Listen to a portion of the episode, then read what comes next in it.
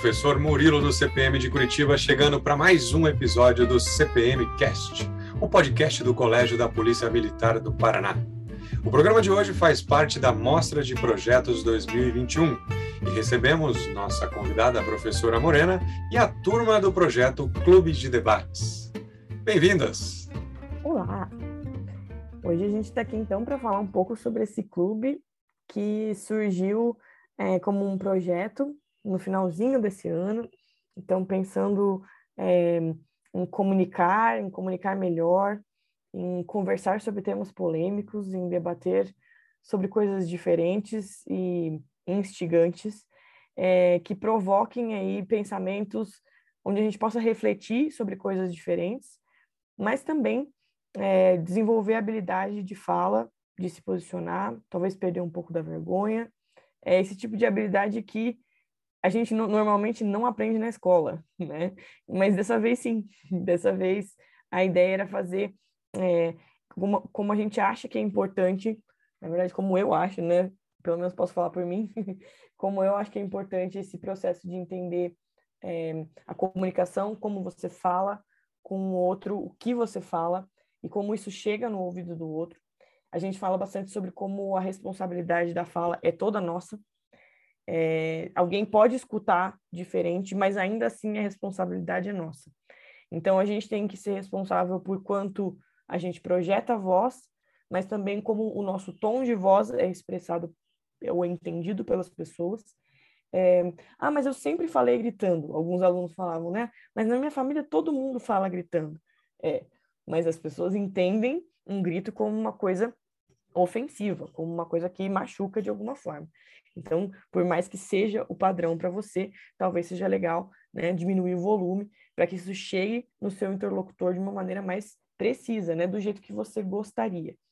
Então, acho que essa é um, a, uma das principais funções de desenvolver a capacidade de fala da maneira que a gente deseja, comunicar o que a gente quer do jeito que a gente quer, mas também é, escolhemos temas diferentes e é, temas muito polêmicos, muito diversos, é, atendendo aí a pedidos deles, sempre fizemos votações, né? Então eu escolhia, eles fizeram uma primeira escolha com diversos temas, e daí eu ia escolhendo de três em três e eles faziam a votação para qual tema seria o da semana seguinte.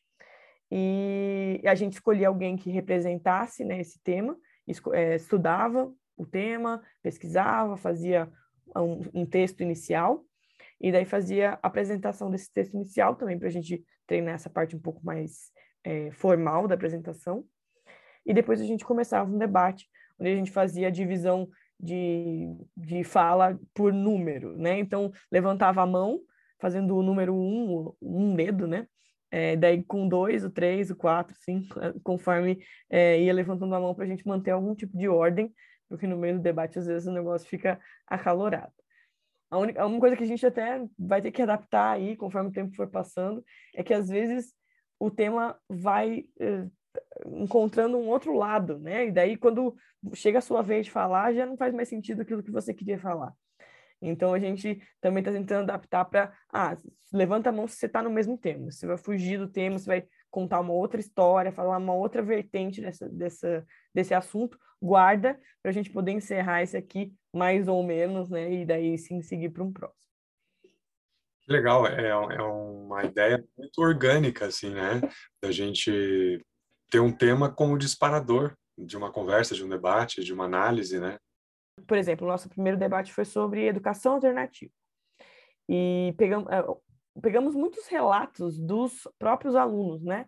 Em outras escolas, em outras instituições, é, diferentes, algumas um pouco trauma traumatizantes, fiquei assustado com o tipo de escola que está disponível aí no mundo, é, mas falamos também sobre a, a, parte, se é possível né, ter uma educação alternativa, se fazia sentido nesse mundo que a gente vive, é, se faz sentido você ter uma educação alternativa, ah, porque ela é legal, porque ela é interessante, porque ela é antiga, porque ela provoca, se você não consegue entrar no vestibular, né? Então, qual era o equilíbrio que teria que manter entre essas duas coisas? E depois a gente foi caminhando para assuntos um pouco mais é, complexos, né? Falamos sobre preconceito de maneira geral, né? É, aí a gente ainda tem o projeto de falar sobre os preconceitos específicos, mas a gente começou falando de maneira geral para entender qual é a origem, né, da onde veio essa ideia de um preconceito, né, de conceituar alguma coisa sobre alguém sem nem conhecê-lo, é, sobre falar sobre alguma coisa que você não sabe, como se você tivesse propriedade, que é isso que é o preconceito, né?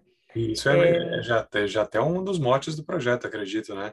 Que você traga um tema e as pessoas já têm uma ideia formada, que acham que é uma certa verdade, e depois você coloca outro ponto de vista, de repente até um colega, né, com uma outra realidade, uma outra vivência, e aí o, o pensamento muda, a construção começa em, com outro pilar.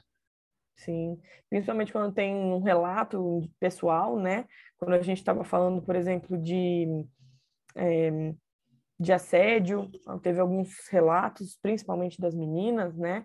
E esses relatos marcam, né? Marcam porque a gente pensa, poxa, isso acontece com pessoas que estão à minha volta, né? Coisa que às vezes a gente acha que é com alguém distante, com alguém que é, eu não conheço muito bem, com alguém que daí eu não consigo me relacionar. Quando é com alguém que eu conheço, quando é com alguém que eu gosto, né? Com alguém que é o meu colega, é mais fácil de, de, de sentir a dor do outro, de se colocar no lugar do outro e achar nesse espaço um, um lugar de, de realização conjunta também, de luta por algumas coisas, né? A gente pensa, inclusive, ainda estamos estruturando, mas de fazer algum tipo de cartilha de instrução é, eh, para os alunos de comportamento, de coisas que se espera, até porque a gente fala sobre a nossa realidade, né? A realidade é a escola e a realidade é o que a gente vive, né? E se, se a gente puder uh, afetar essa realidade de uma maneira positiva, ficaremos muito felizes com isso, com certeza. E essa construção coletiva é sensacional, assim, no ponto de vista de engrandecimento, enriquecimento de é, vivência, de cultura, de expressão, né? Então é, é um projeto que o próprio nome, né, é o debate, né? Você precisa do outro, né, para conversar, para instigar, para tentar entender muitas vezes uma coisa que, que vem ali da sua realidade, que você não consegue compreender, né? Você precisa do outro para, às vezes, num desabafo ou num comentário, ter essa outra fonte de referência e aí sim começar a fazer sentido muitas coisas, muitos momentos da vida, muitas sensações, muitas situações, né? ainda mais nesse contexto da pandemia que a gente está passando. Sim. É, a gente teve a dificuldade da pandemia que foi conversar com máscaras, né? que a gente perde um pouco da expressão facial, perde um pouco do entendimento do outro, é, também porque tinha que manter o distanciamento, né? É, então, acho que foi esses os dois maiores uh, atrasos, digamos assim, da pandemia para o nosso projeto.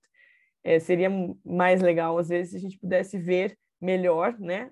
Nos ver melhor e estar mais próximos uns dos outros.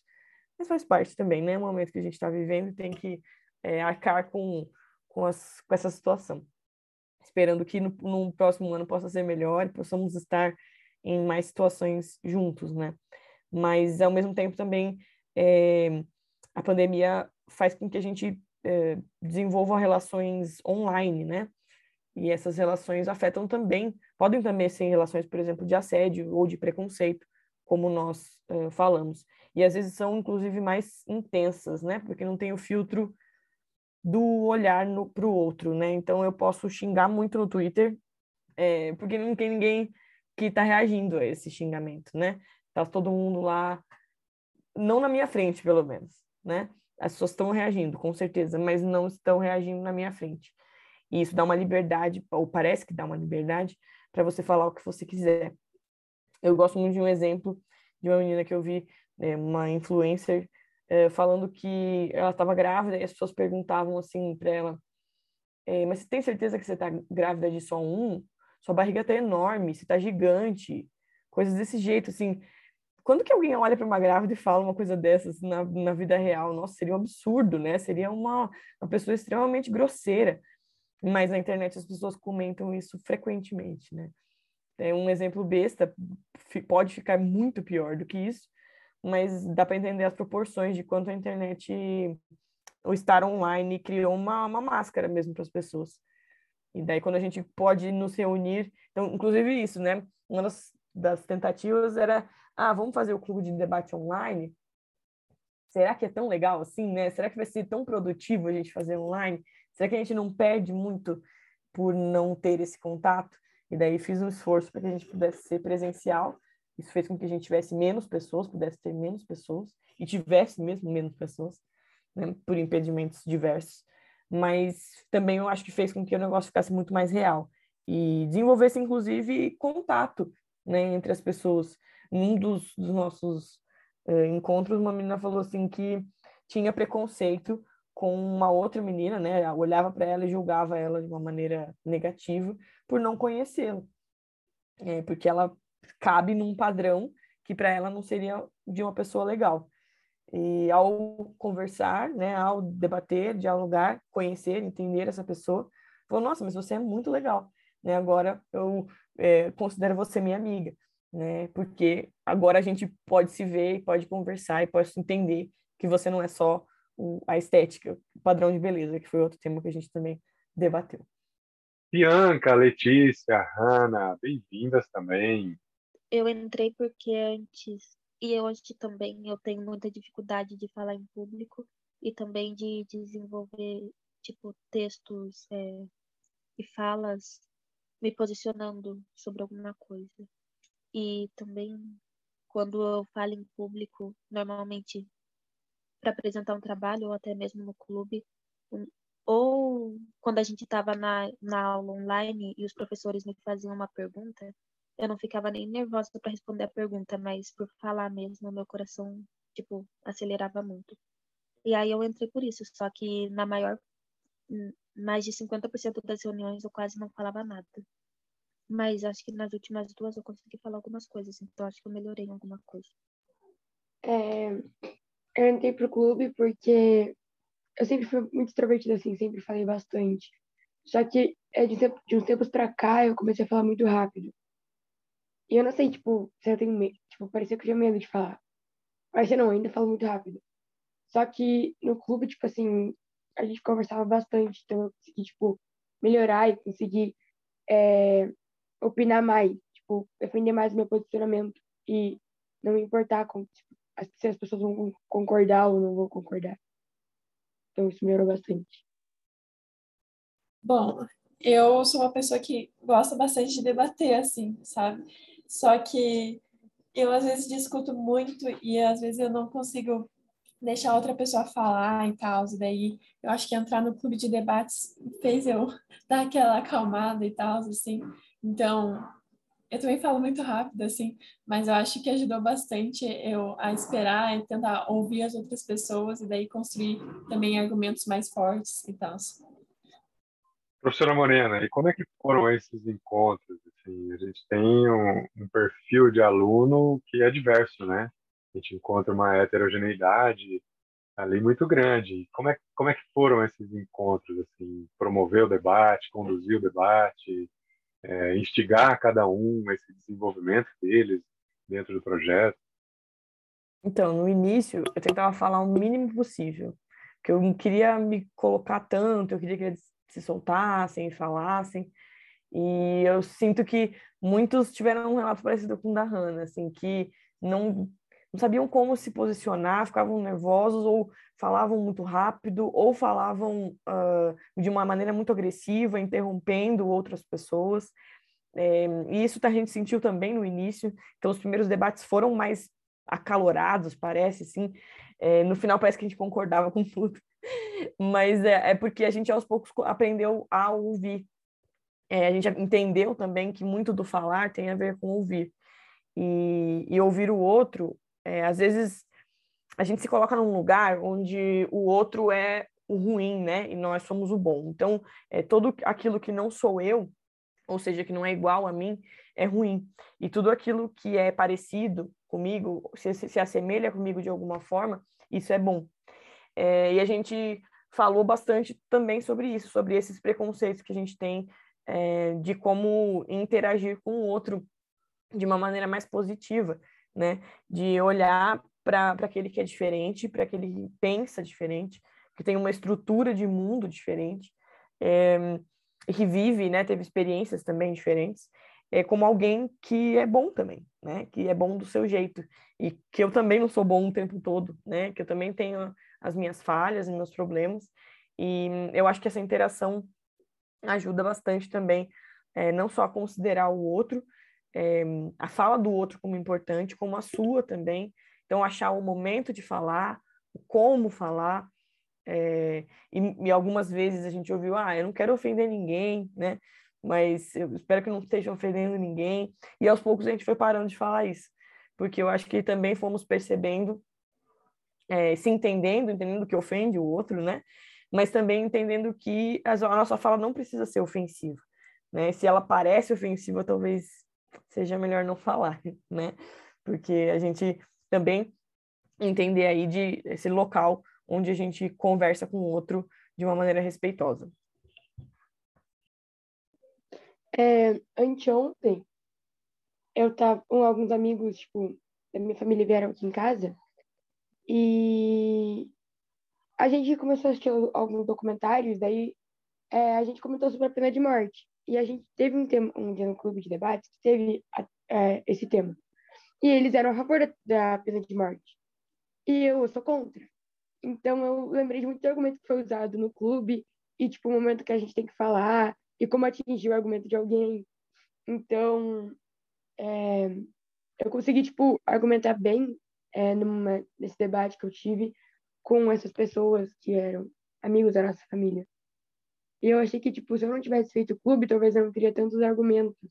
E talvez não conseguiria usar esses argumentos na hora certa, assim, sabe? Comigo foi mais ou menos que nem a Letícia. Tipo, às vezes eu tava num grupo de amigos, ou sei lá, e aí eles puxavam algum tema e, não sei, tipo, pena de morte, assédio, foram coisas que a gente debateu.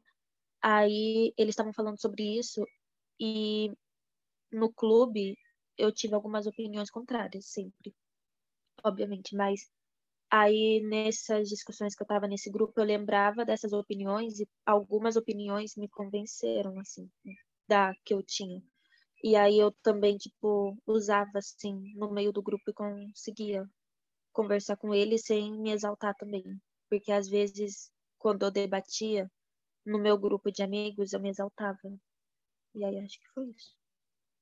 Olha, eu acho que aprendi muito sobre como eles falam, como eles comunicam hoje. A gente, todo mundo fala a mesma língua, e, mas a gente se comunica de maneiras diferentes, né? É, e eu acho que é um pouco também da intimidade de conhecer eles melhor, é, foi dando entendimento das linguagens deles, da, das formas de comunicar. E e que como isso poderia ser, uh, como isso era parecido com, com a minha adolescência, né, com a adolescência que eu vivi, mas também como era diferente. Né? Então a gente sempre fala muito sobre o enfrentamento entre o que é ser adolescente e como interagir com adultos, né? Porque muitos dos nossos debates, é, ou muitas vezes os nossos debates podem ser é, com pessoas mais velhas. E no geral, o argumento do adolescente é descartado, né, por ser adolescente. E daí, eu, uma das coisas que é, eu gosto de falar para eles é que você tem que aproveitar o momento em que te é dada a possibilidade de falar. É, tentar não se intrometer, que às vezes dá vontade de falar, mas é melhor às vezes ficar quieto. E quando perguntarem para você, você argumentar com força, com responsabilidade. Porque daí vão falar assim: nossa, caramba, ele sabe argumentar, ou ela sabe argumentar. E daí talvez num próximo debate surja novamente a oportunidade de falar.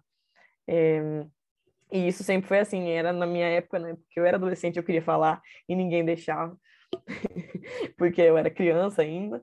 E agora, na época deles, eles também sentem isso, né? Que muito da autoridade deles é retirada pela idade. É, o que não, não procede, né? Eles têm opiniões muito legais e uma visão muito específica do mundo que eu acho que gente, a, que às vezes a gente, como adulto, perde.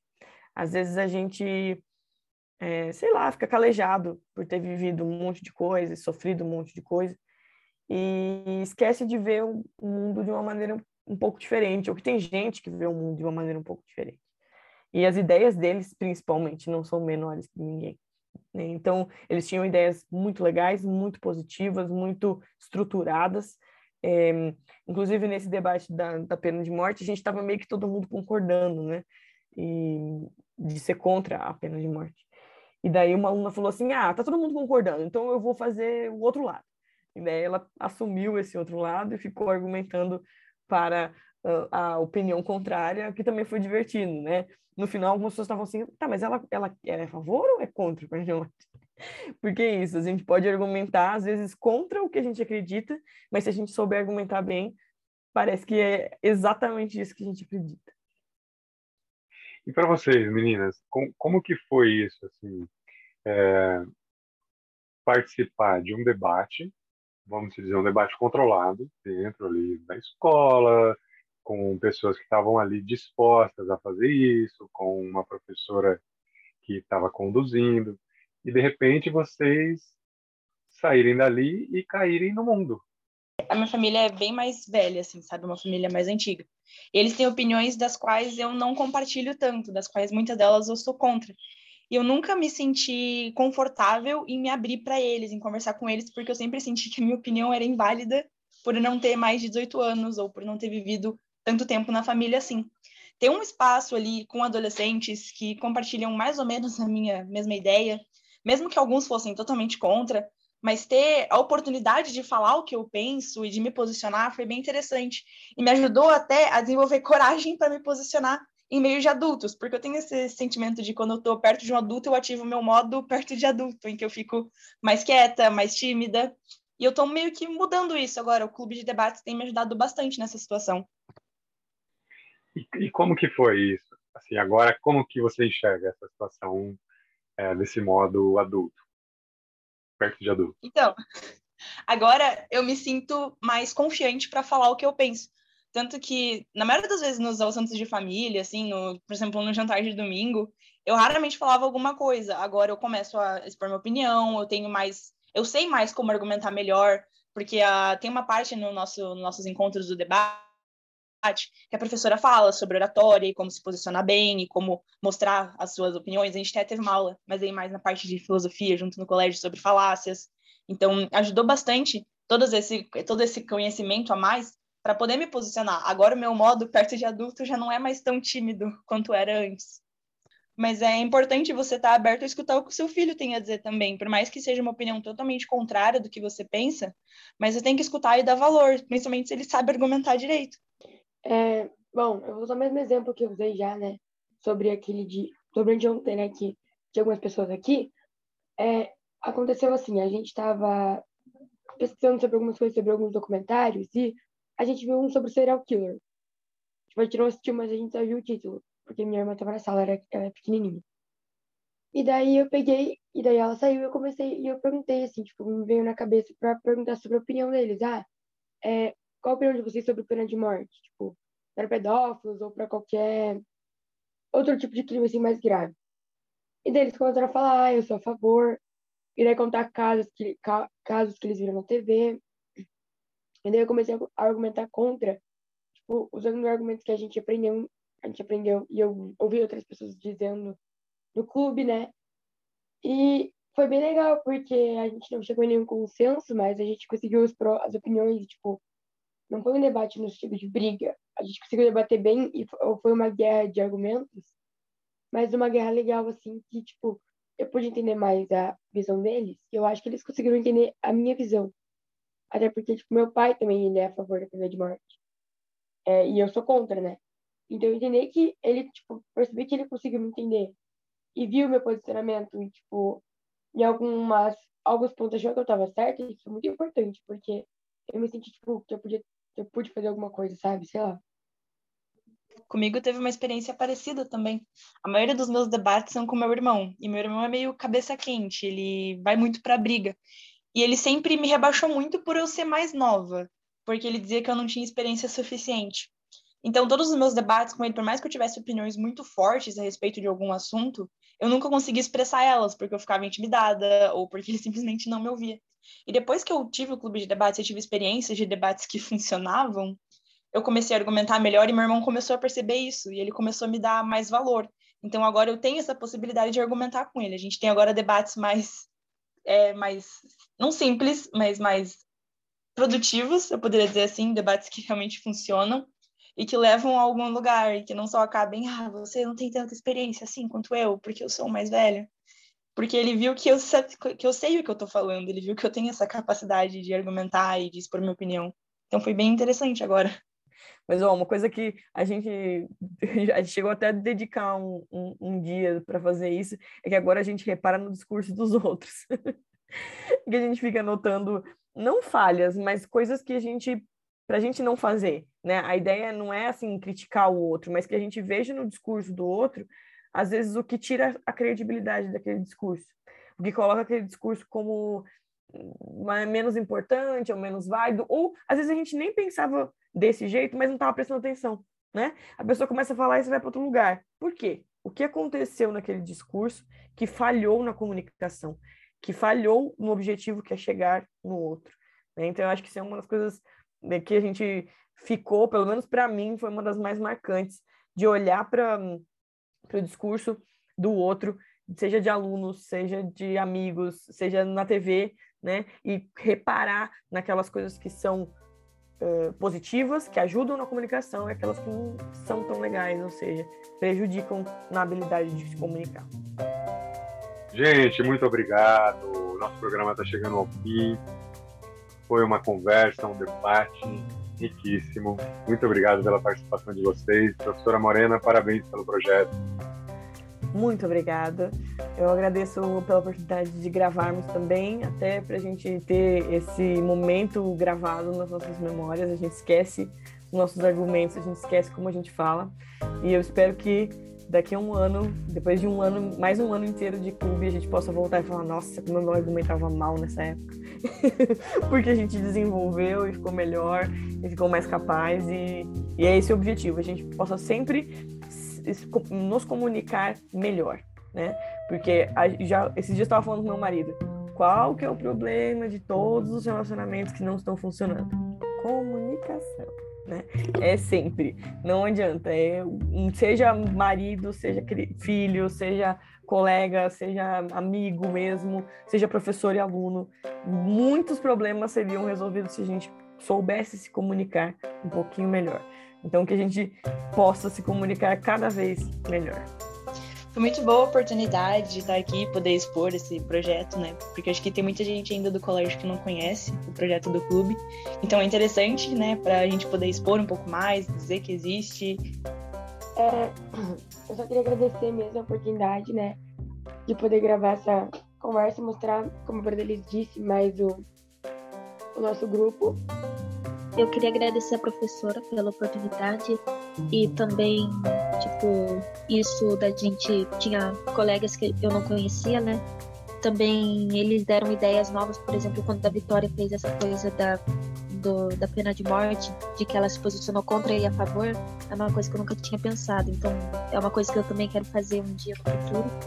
E foram bastantes ideias que surgiram assim e que me ajudaram bastante. Eu queria agradecer a professora pela oportunidade.